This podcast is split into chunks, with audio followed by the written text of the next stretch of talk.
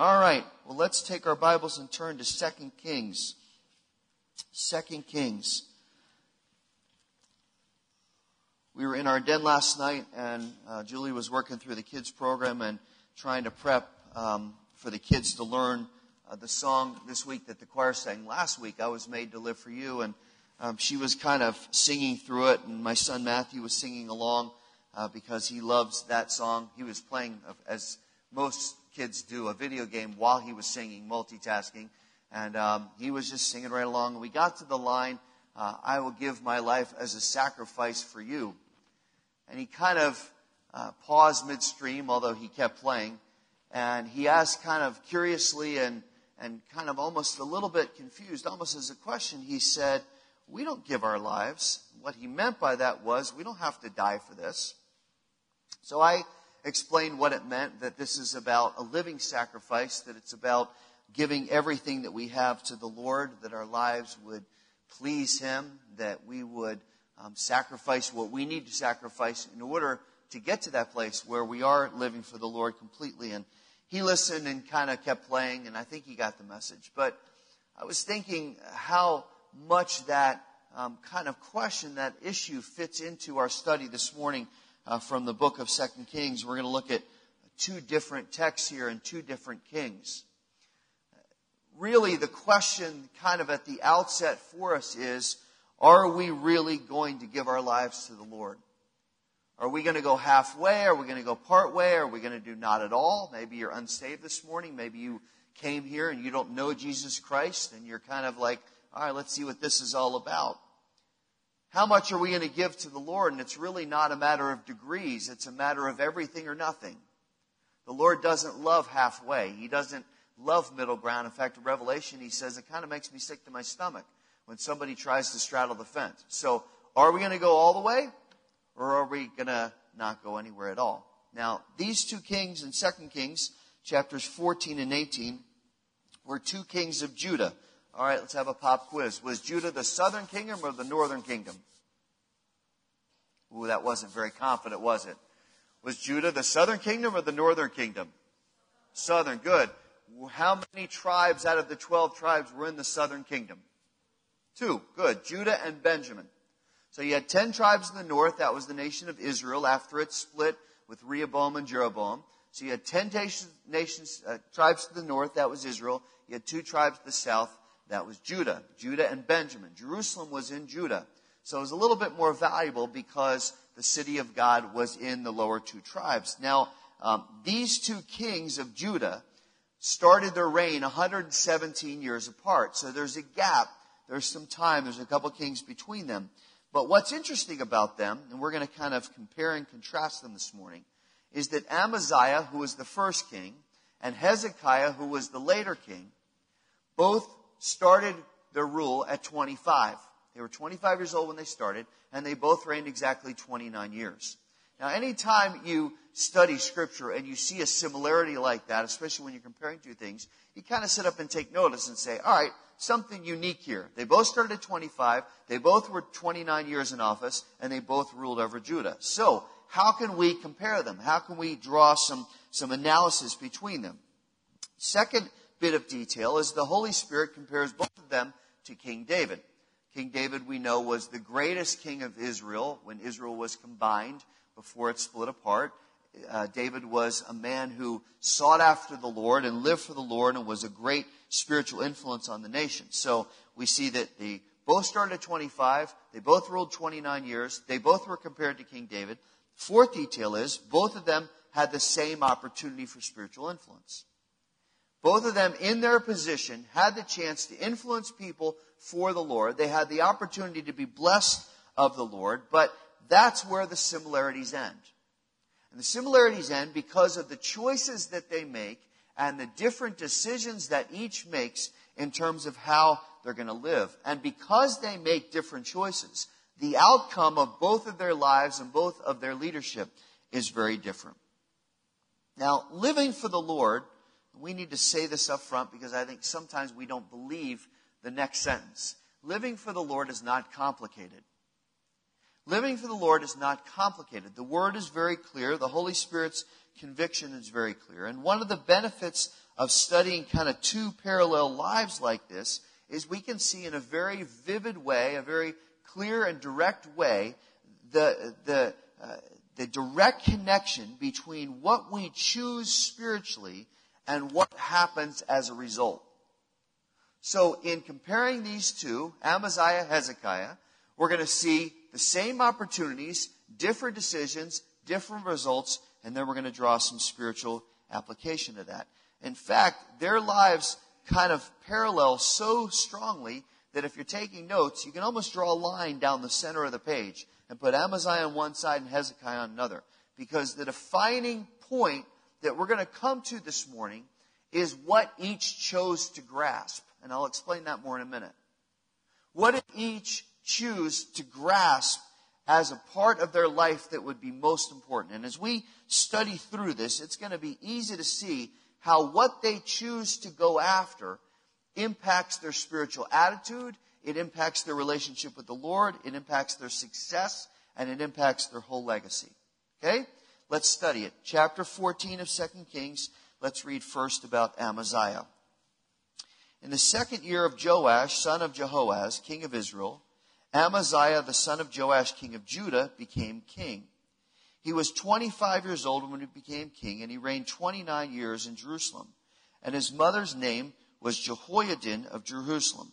He did right in the sight of the Lord, but not like David his father.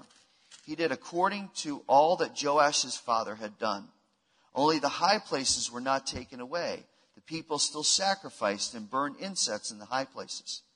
Now it came about as soon as the kingdom was firmly in his hand that he killed his servants who had slain the king, his father. The sons of his slayers he did not put to death, according to what is written in the book of the law of Moses, as the Lord commanded, saying, The fathers shall not be put to death for the sons, nor the sons be put to death for the fathers, but each shall be put to death for his own sin. He killed of Edom in the valley of Salt ten thousand, and took Selah by war, and named it Joktheel to this day. Then Amaziah sent messengers to Jehoash, the son of Jehoaz, son of Judah, uh, excuse me, son of Jehu, king of Israel, saying, Come, let's face each other. Jehoash, king of Israel, sent to Amaziah, the king of Judah, saying, The thorn bush which was in Lebanon sent to the cedar which was in Lebanon, saying, Give your marriage, give your daughter to my son in marriage. But there passed a wild beast that was in Lebanon and trampled the thorn bush. You, defeat, you indeed defeated Edom, and your heart has become proud. Enjoy your glory and stay home. For why should you provoke trouble so that you, even you, would fall, and Judah with you? But Amaziah would not listen. So Jehoash, king of Israel, went up, and he and Amaziah, king of Judah, faced each other in Beth Shemesh, which belongs to Judah. Judah was defeated by Israel, and they fled each to his own tent. And Jehoash, king of Israel, captured Amaziah, king of Judah, the son of Jehoash, the son of Azariah, at Beth Shemesh, came to Jerusalem, tore down the wall of Jerusalem from the gate of Ephraim to the corner gate, 400 cubits. He took all the gold and silver, all the utensils which were found in the house of the Lord, the treasures of the king's house, hostages also, and returned to Samaria. Now you're like, all right, Paul, this is a strange text for June 8th. Jehoash, Jehoaz, Ephraim, Beth Shemesh, Edom, uh, thorn bushes, cedars. What is this all about? Well, every bit of scripture has application, right? How many know that's true? Every bit of scripture is important. And while this seems kind of strange, we've got all these names and we've got this weird incident, there is a ton of application that the Lord wants to teach us out of this text. Now, what struck me as I studied this is that Amaziah's life looks like how a lot of people live spiritually. Amaziah's life looks like how a lot of people live spiritually. He has some interest in God. He has some measure of conviction, but he doesn't follow through. It's not a lack of convict, uh, excuse me, not a lack of, of knowledge. It's not a lack of resources. It's not a lack of opportunity, as it isn't for most people. It was a lack of spiritual desire, and it was a lack of intentional completion. Amaziah knows what to do. He knows how to follow the Lord. He knows the legacy that David had.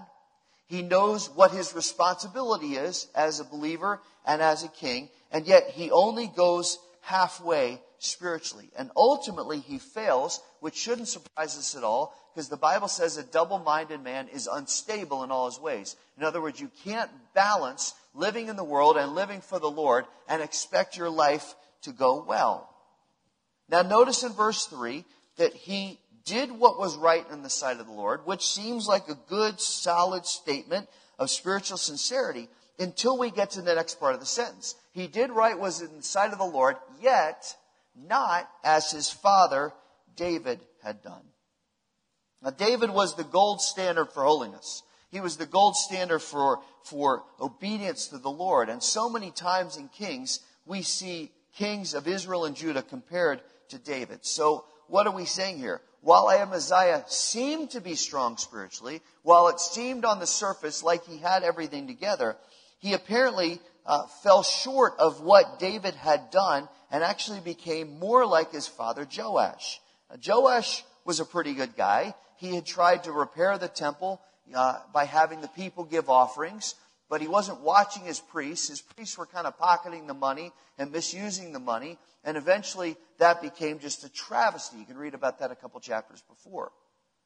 So he doesn't follow the sterling example of David. He essentially follows the sterling example of Joash, who was kind of neglectful, kind of went halfway. In fact, if you look at um, chapter 12, verse 3, and chapter 14, verse 4, they say exactly the same thing in the verse. It says in both verses, only the high places were not taken away, the people still sacrificed and burned incense in the high places. Like father, like son. Both of them tried to serve the Lord, kind of followed the Lord, kind of did the right thing, and yet at the end of the day, they didn't remove the high places. Now, the high places were, were altars that were built outside of Jerusalem throughout the country that served as kind of temporary worship stations.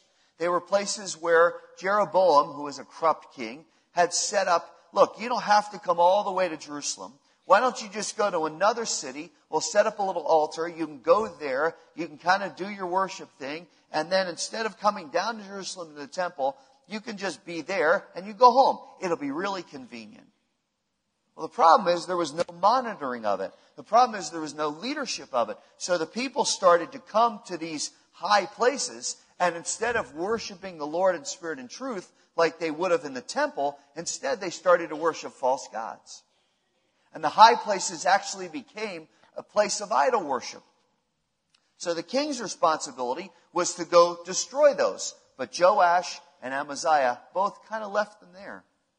Let's let the people kind of do their own thing. It's convenient for them. This will be great. Now, this highlights, I'm going to give you a couple thoughts this morning on Amaziah. Amaziah had three essential problems. The first problem is he did not remove and eliminate the opportunities for sin. He did not remove and eliminate the opportunities for sin. Water flows to the lowest point, right?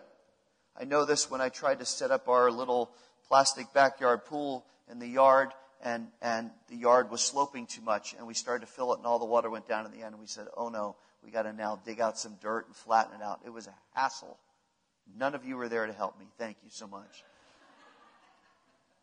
But water goes to the lowest point. Well, when we're not walking with the Lord, we tend to gravitate to the lowest point morally especially when you get with a group of people that's not walking with the Lord, you're going to gravitate to the low point spiritually. So this is what happens with Amaziah. He doesn't eliminate the potential for sin. He provides a convenient outlet for the people to do what they want and for the people unmonitored now to commit sin through idol worship and guess what the people do? They don't say, we don't want to go to the high places. We want to go all the way to Jerusalem and worship in spirit and truth. No, they go to the high places, they do their false worship, and they go home. And now the country starts to be in turmoil because Amaziah hasn't eliminated the opportunities for sin. Listen, sin is going to tempt us and entice us until we go home to be with the Lord. It will never stop. I don't know about you, but I got tempted this week. I was enticed to sin. My pride tried to go to a new place. I, I, I was challenged. I was threatened. uh, all kinds of attack on us every single day, even if we've been saved for years. And the devil just kind of keeps altering his strategy to keep us off balance and to think that we're not really tempted. But here's the problem with Amaziah. Not only did he not resist sin, in a sense, he promoted it. He allowed the people to embrace the appeal of sin, and then eventually he got to the place where he reveled in being disobedient to the Lord. And it's the, the intentionality of his actions that stand out because he tr- started to do what was right inside of the Lord, but he didn't really finish it. Now, I wonder how many of us this morning are living that way. How many of us have gone kind of halfway spiritually and we're getting some of it right, but we're not really serious about eradicating sin and not just eradicating the actual sin, but eradicating what influences us, what tempts us, what draws us in. Maybe it's a person, maybe it's a situation, maybe it's your computer. I don't know. But, but the temptation is every bit as dangerous as the actual sin because it lingers. So Amaziah doesn't get rid of the influence of sin. Then second, would you see that he tries to reconcile the fracture of his spiritual life with a second mistake he pursued something, and this is in verse 5, if you look at it, he pursued something that he thought would bring him satisfaction and fulfillment, and that was power.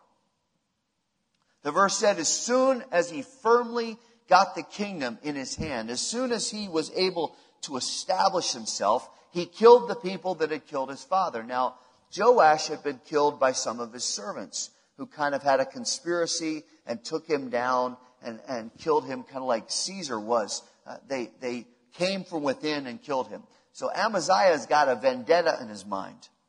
And he says, as soon as I get in power, I'm going to root out those guys that killed my father and I'm going to kill them. The problem was, and this seems almost a little cruel, he didn't kill their sons too. And you say, well, that's a little, it's a little much, right? You killed the people that killed your father, eye for an eye, but, but why would you kill the sons? Well, the problem is the law of Moses said if you kill the ones responsible, you've got to kill all the ones that are responsible. And apparently the sons of these men were responsible. But Amaziah didn't do that because he was so busy grasping for something. He was grasping for power. And I want you to notice the adjective that the Holy Spirit uses there. It says that he grasped it firmly firmly grasping the power. He takes control. He has authority. He's the man. He is the, the powerful king at this point. And that beca- power became like a drug to the point that he thought, I don't have to obey a book written a long time ago. I don't have to follow the law of Moses. I'm going to take matters into my own hands and I'm going to do it my way. And then after he kills those men, it says that he goes out in verse 7 and he goes into Edom and 10,000 Edomites get in his way and he decides to kill them. And then he decides to capture the town of Selah and he renames it Joktheel, which ironically means the blessedness of God. There's no record that Amaziah sought the Lord, asked the Lord for his help, asked the Lord for his leading, asked the Lord for restraint when he was going to cross the line. There's no record that he gave him praise for the victory. So this is almost a mocking word. We'll call Selah Joktheel, the blessedness of God, but he's not about the blessedness of God. He's not about anything about God at this point. Then his pride gets really strong and he says, all right, let's, let's rumble some more. I'm going to go get Jehoash and, and we're going to meet. Now, we don't know from the text whether he means he just wants to meet and have a conference or whether he wants another battle. You kind of get the sense that he wants another battle. So he's all full of himself and he's ready to go and he sends to Joash and says, let's get together. Let's have a little fight. I'm feeling good about myself. I just took out 10,000 Edomites. I killed the people that killed my dad. I'm ready to go. You want to fight? And the messengers come back from Jehoash and here's the message. And Jehoash was not following the Lord. But sometimes the Lord sends us messages from strange places. Look at what Jehoash says to him. The messengers come back and say, you know what, Amaziah? You've had some victory, but you need to get some perspective and you need to chill out. You've become very proud and you need to be careful. Joash says, look, if, if you want to fight, you're going to lose. I'm telling you now that if we get together and our armies get together, you are going to lose. See, the devil loves to bait us into thinking that we don't need the Lord and we can be full of ourselves and that all these little triumphs we have in life are really about us, but it's all a smokescreen. Amaziah should have listened to the word. He should have realized that his victories were hollow and that he needed to get it right. And then Jehoash mocks him a little more. He says, enjoy your glory and stay home. Be full of yourself, sit in your castle, be happy, but I want to tell you that, that you're not in a good place. And if we get together, I'm going to beat you. I mean, talk about some taunting. Talk about some trash talk, right? We get together, you're going to lose. And yet he knows that that's right. And he's actually doing Amaziah a favor. We need to hear for the Lord's voice. He's doing him a favor. He's saying, listen, your heart's not right. You're not wholehearted with God. You, you, are in a bad place. Your ego's strong. You need to stop and you need to listen to what's going on. Because if I come up there, you're going to lose. But here's the third mistake Amaziah makes. Look at verse 11. Five words at the start of verse 11 sum up his biggest problem. It says, but Amaziah, tell me the next three words, would not listen. Amaziah would not listen. There is a spiritual principle here that we have to not miss this morning. It's something we have to be honest about with ourselves. It's something we have to listen to those that love us when they tell us. And it's something we have to ask the Holy Spirit to teach us on a daily basis. Here's the principle. An unteachable spirit is the telltale sign of spiritual regression. An unteachable spirit is the telltale sign of spiritual regression. Scripture is chock full of people that did not listen to the Lord. The nation of Israel, Samson, Solomon, Uzziah, Jonah, Pharisees, even the disciples many times did not listen to the Lord and it never ended well. Not only does God say, listen to my word and listen to my son and listen to my spirit, he says you need to always remember what I've said. So it really is the height of spiritual arrogance and spiritual indifference when we refuse to listen to the Word of God. And that can either be passive kind of uh, indifference or it can be hostile rejection. This is why prayer is so important. This is why study is so important. This is why confession is so important. It's why getting together with the body is so important. Because we have to constantly be, be humbled before Him. We need to go to Him in prayer and confession and say, I'm nothing. I'm worthless. I'm a sinner. Please forgive me. And that gets our heart humbled before Him. And then we come to His Word and we start to study and we have to be taught and have our hearts open to that and constantly be surrendered to Him. It's why dying to self is a daily discipline. He doesn't say die to self on Sunday and then the rest of the week do what you want. It's die to self daily. You have to surrender yourself daily. But when we don't listen to the Lord, now we get into refusal mode. And I don't know what it is about our pride that convinces us that everybody else is wrong and we're right. The only thing I compare it to is teenagers. Right? Teenagers know they're right and that you're wrong and they don't want to say it, but you're kind of an idiot. And sometimes we treat the Lord that way. We say, Lord, I know your word. I know your grace. I know your spirit. I know you love me, but I've got this.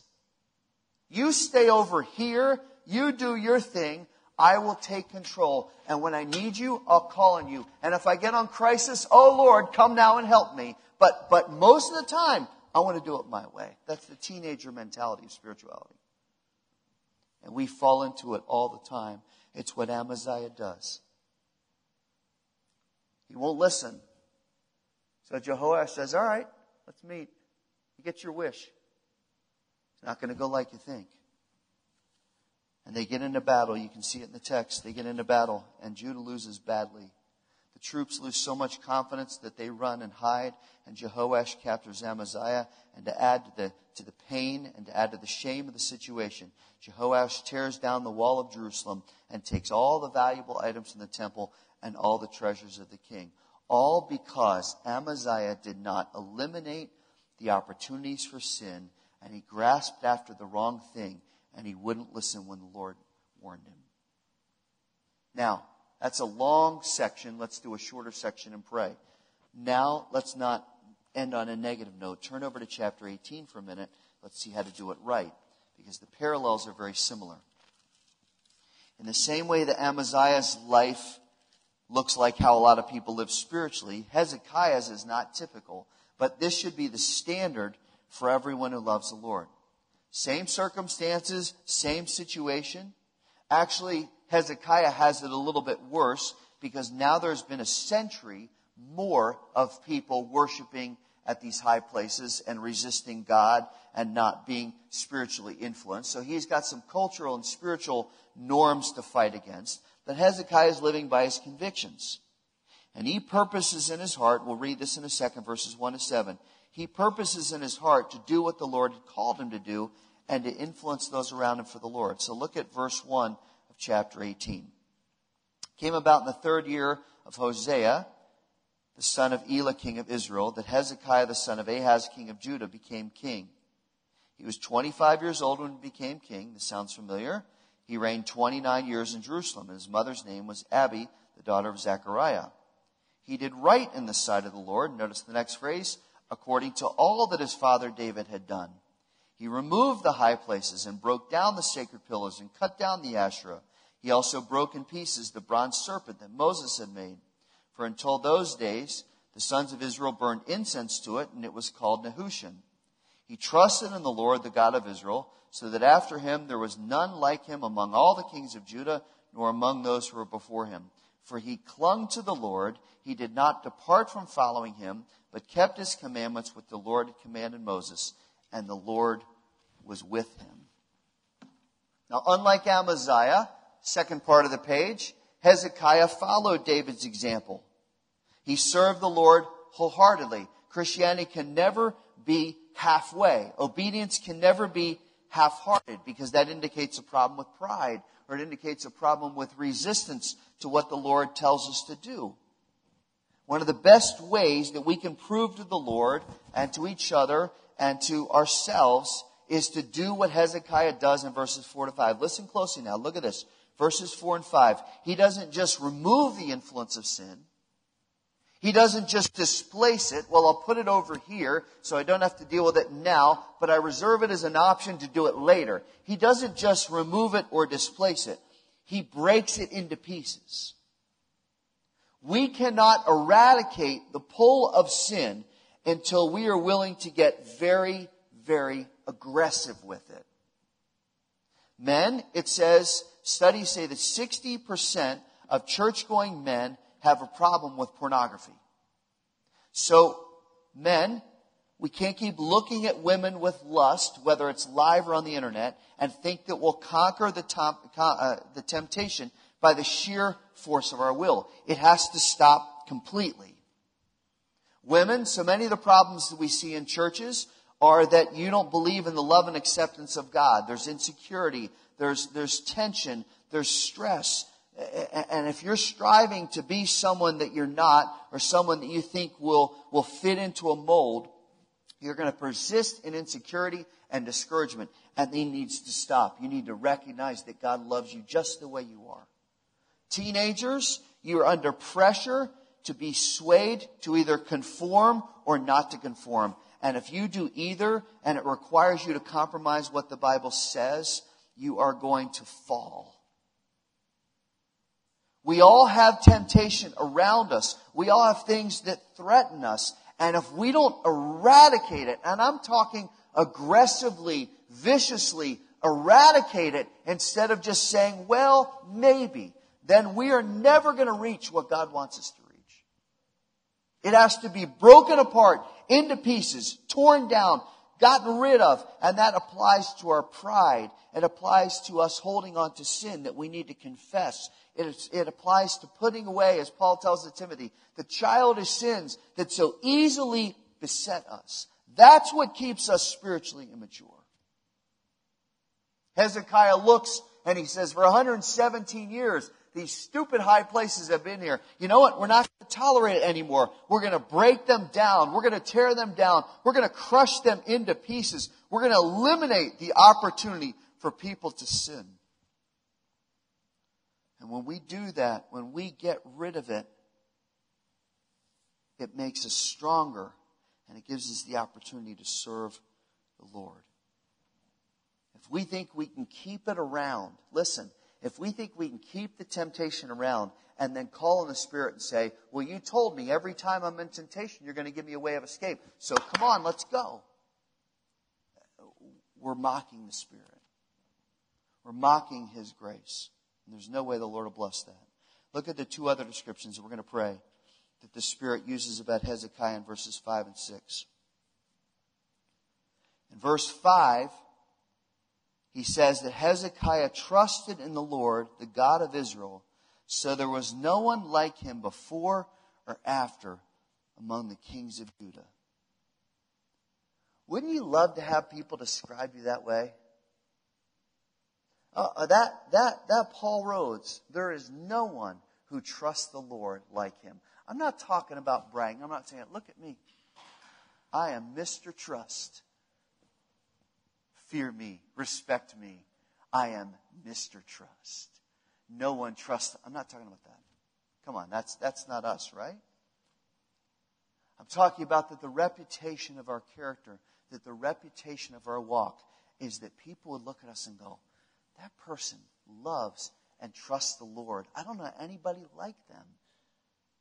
I, I don't know what, what is going on, but that person loves and trusts the Lord. You say, well, that would be nice, but, but how do you get there? Are we striving for it? Are we asking for it? Are we doing what it takes to do that? Is it a priority on your life and my life? Is it a priority to depend on the Lord? Or are we still trying to be in control and playing it safe? And when the Lord starts to stretch our faith, we get a little uptight. Well, I can't believe I'm in a trial. I don't know why I'm going through this. Instead of saying, it is a good thing. It's, it's wonderful.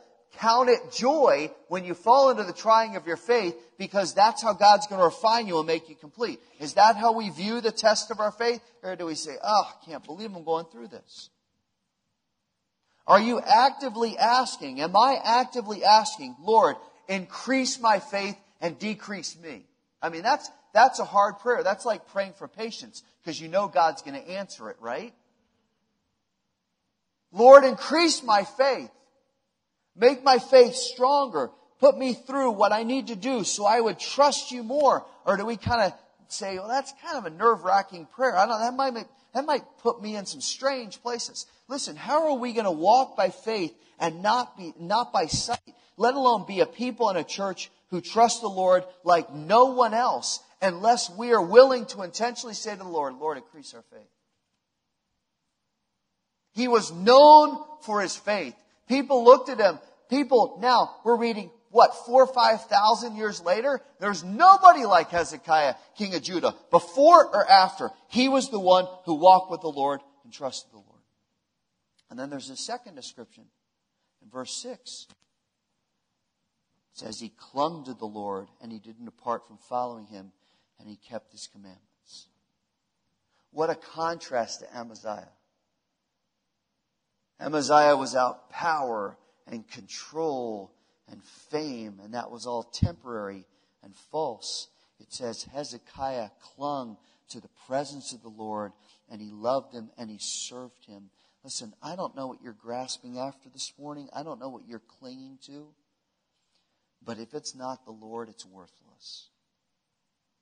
God is merciful and He's faithful and His ways are perfect and our ways are rubbish. And the only way we can experience His blessing is to do what Hezekiah did. It's to cling to the Lord and follow him. Now, how do we know that's right? How do we know that's truth? Look back at the first phrase in verse 7. It says, The Lord was with him. That is the best sentence that can be said about a Christian. If at the end of my life, when I die and I'm put in the ground and there's a tombstone, the best thing that could be said, and it would have to be true, is the Lord was with him. If that's what we were striving for, oh, church, if that's what we were striving for, that the Lord is with us, that He's pleased with us, and He's guiding us, and He's helping us, and He's blessing us, if that was true, the power of our ministry would be unstoppable. And look at what happens. Look at what you don't see as opposed to Amaziah. There's no drama. There's no conflict. There's no confusion. There's no widespread sin. There's no defeat. Israel falls under Hosea. Sennacherib, the king of Assyria, comes down and tries to take Judah. And the Lord sends Isaiah, the prophet, and he goes to Hezekiah and he says, It's okay. The Lord's got it.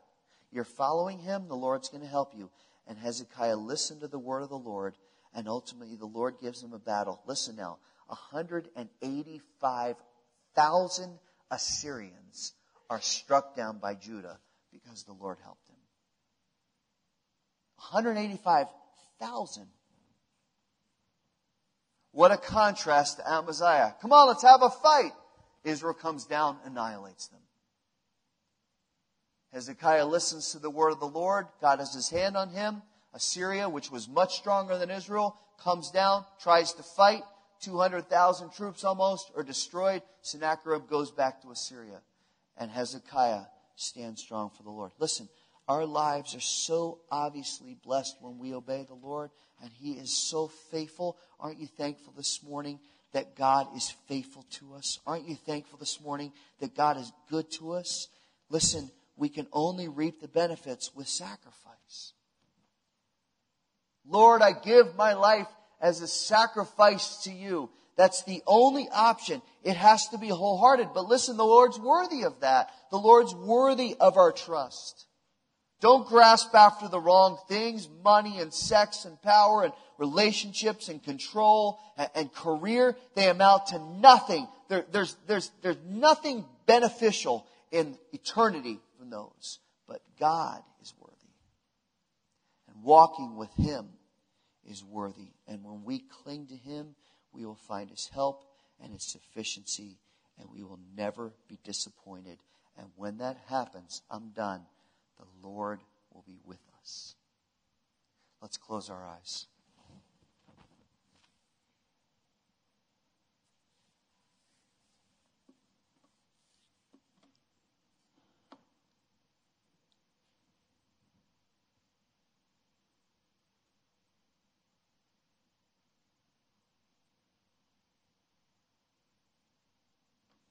Between you and the Lord right now?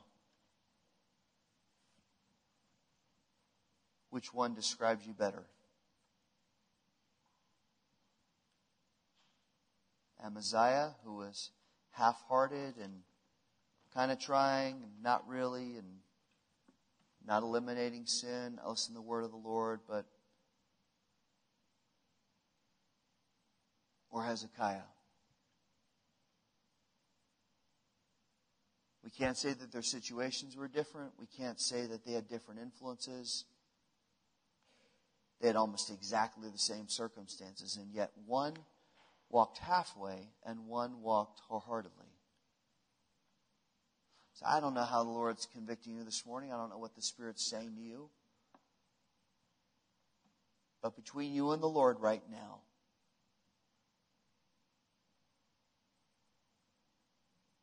What are you striving for? What are you seeking?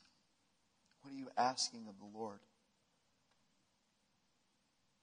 There's no greater statement than that the Lord is with us. And I don't know about you, but I want that to describe me. What needs to be eradicated from your life this morning? What, what needs to be eliminated? What, what sin's still holding you? What are you not releasing? What's the thing you're still trying to control and not yield to the Lord? I'm sure the list for every one of our lives would be lengthy. But we can't walk another day, not another day, holding on to those things. Lord, I pray in my own life that you would eradicate the things that hinder me from walking with you.